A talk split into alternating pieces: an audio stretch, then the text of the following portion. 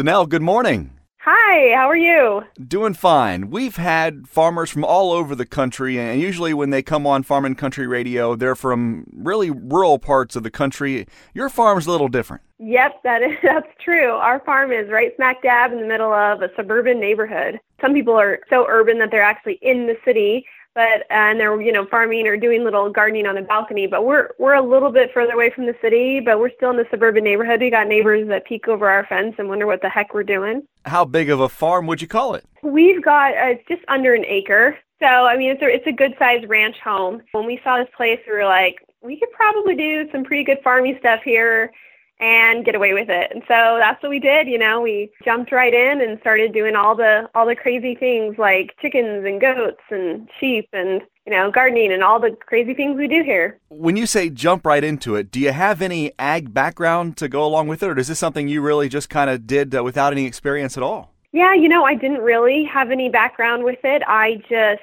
really wanted to kind of learn how to grow my own food. So I wanted to get goats and learn how to milk them and make yogurt and cheese and all that stuff. And then I wanted to, you know, uh, raise our own chickens for eggs, obviously. And then I started to jump into, hey, I want to try to raise my own meat. So we've raised, you know, lambs for meat. We've raised chickens for meat. We we can provide ourselves a pretty good year supply of chicken. And then, you know, we've just dove into the whole fruit trees and gardening and, and everything that's possible here in Arizona. I've been to a lot of farms that have a couple of goats and, and some chickens and, and a few uh, things here and there, and it's not a quiet place.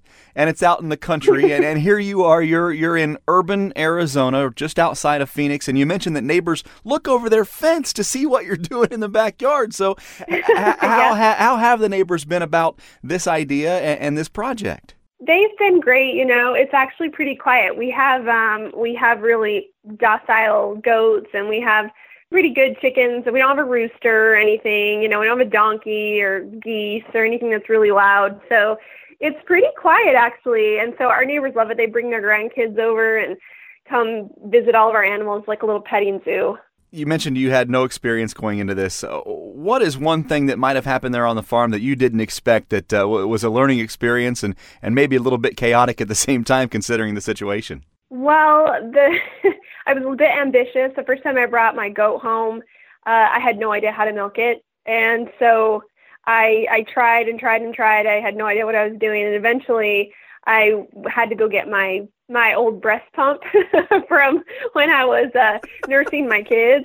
And I just thought, hey, if it worked on me, it's got to work on a goat, right? And I stuck it on there, and it, it worked. And I, that's what that's what got me through the first few months of of learning how to milk a goat. But we're we're definitely past the breast pump days now, so we're uh, we're good to go. That's a fantastic story. I, I, I, there are people out there that probably never thought of that, and they're milking them by hand, and they're going to give it a shot. Probably, yeah. I live in a suburban area, I would call it, and, and I grew up on a farm. So my kids aren't getting the experience that I got growing up milking cows and, and bottle feeding calves.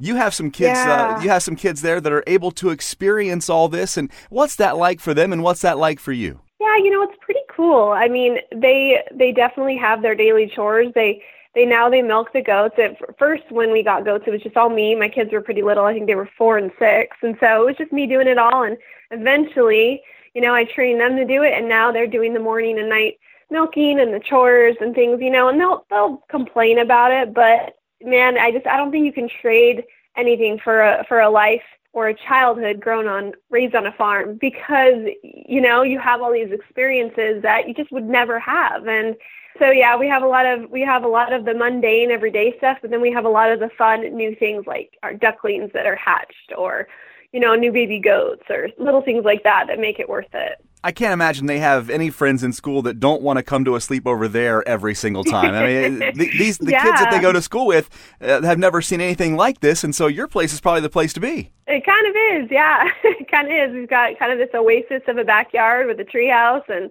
lots of animals everywhere and you know my kids are definitely not afraid of anything or any any chickens or anything they'll scoop one right up and put it on their shoulder and you know it's just kids are in awe when they come here they kind of don't they're the city kids here so they're a little bit like confused at what we're doing Your online presence is impressive. You have the website uh, weedemandreap.com, and, and of course, you're on Facebook uh, by the same name with tens of thousands of people following you and, and finding out what you're doing on the farm. Uh, is what you have there, as far as acreage, enough for what you want to do in the future, or are you going to outgrow where you are and have to find somewhere else? No, I think this is actually plenty. We have so much unused area that we've used. I mean, on our YouTube channel, we focused a lot on our daily life, and, and people always I'll get two kinds of comments. I'll get people that say, "Oh, you have a lot of space," people say, "Oh, you don't have very much space." And those those are the Midwest folks that are used to like eight, you know, ten acres of land. But I think people think you need acres and acres of land to get a lot done. But you know, a lot of the methods that we do, especially in like the urban farming methods, is we plant trees close together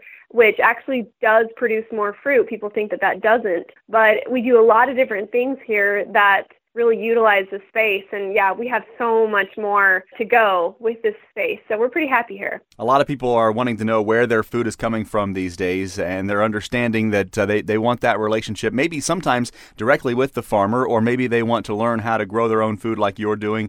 Uh, how much of what you do and, and what uh, the aspect of what you do has that end goal of telling people all across the country, no matter where they live, that they can get into agriculture? That's what I'm most passionate about, you know, showing people how to get started with just a few little things. There's a lot of misconceptions in farming. I think the original reason why a lot of people stopped farming is because, you know, it was messy and, and people had to, you know, animals die and plants die and all that stuff. But, you know, I, when you do it really small scale and it's not a livelihood, you know, and never everything's not riding on that crop that year, you really can have more fun with it and really get into your groove. And I really think it's as simple as growing, you know, maybe 10 vegetables that you eat all the time. And we don't go crazy with it. We grow a ton of carrots because we eat that all the time. You know, we're always buying carrots every week. So instead, we just grow it year round here. So yeah, I'm definitely passionate about people getting started even on a very small scale. And I've seen people with a very small backyard have a few chickens. And there are different chickens that have sort of like a milder, quieter personality, and they go with that. And so it can really be done on any scale. I have had uh, in the past couple of years here on Farm and Country Radio, I've had someone that talked about goat cuddling. I've had someone that told me about goat yoga. And the reason I found you is because you invented a new sport, goat CrossFit. Yes, I did.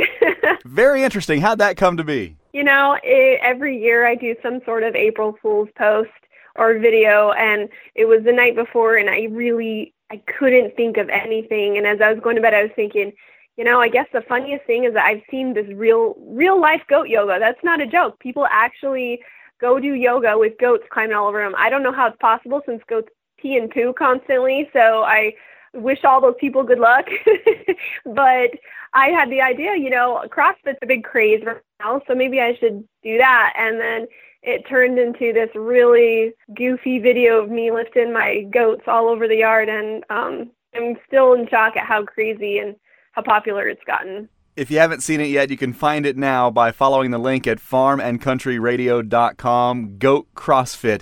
DaNelle Wolford is my guest this week. She's from Gilbert, Arizona. She's an urban farmer and telling people how to do that themselves and also live a little bit healthier as well. And DaNelle, thank you for your time and, and thanks for being on Farm and Country this weekend. Thanks for having me.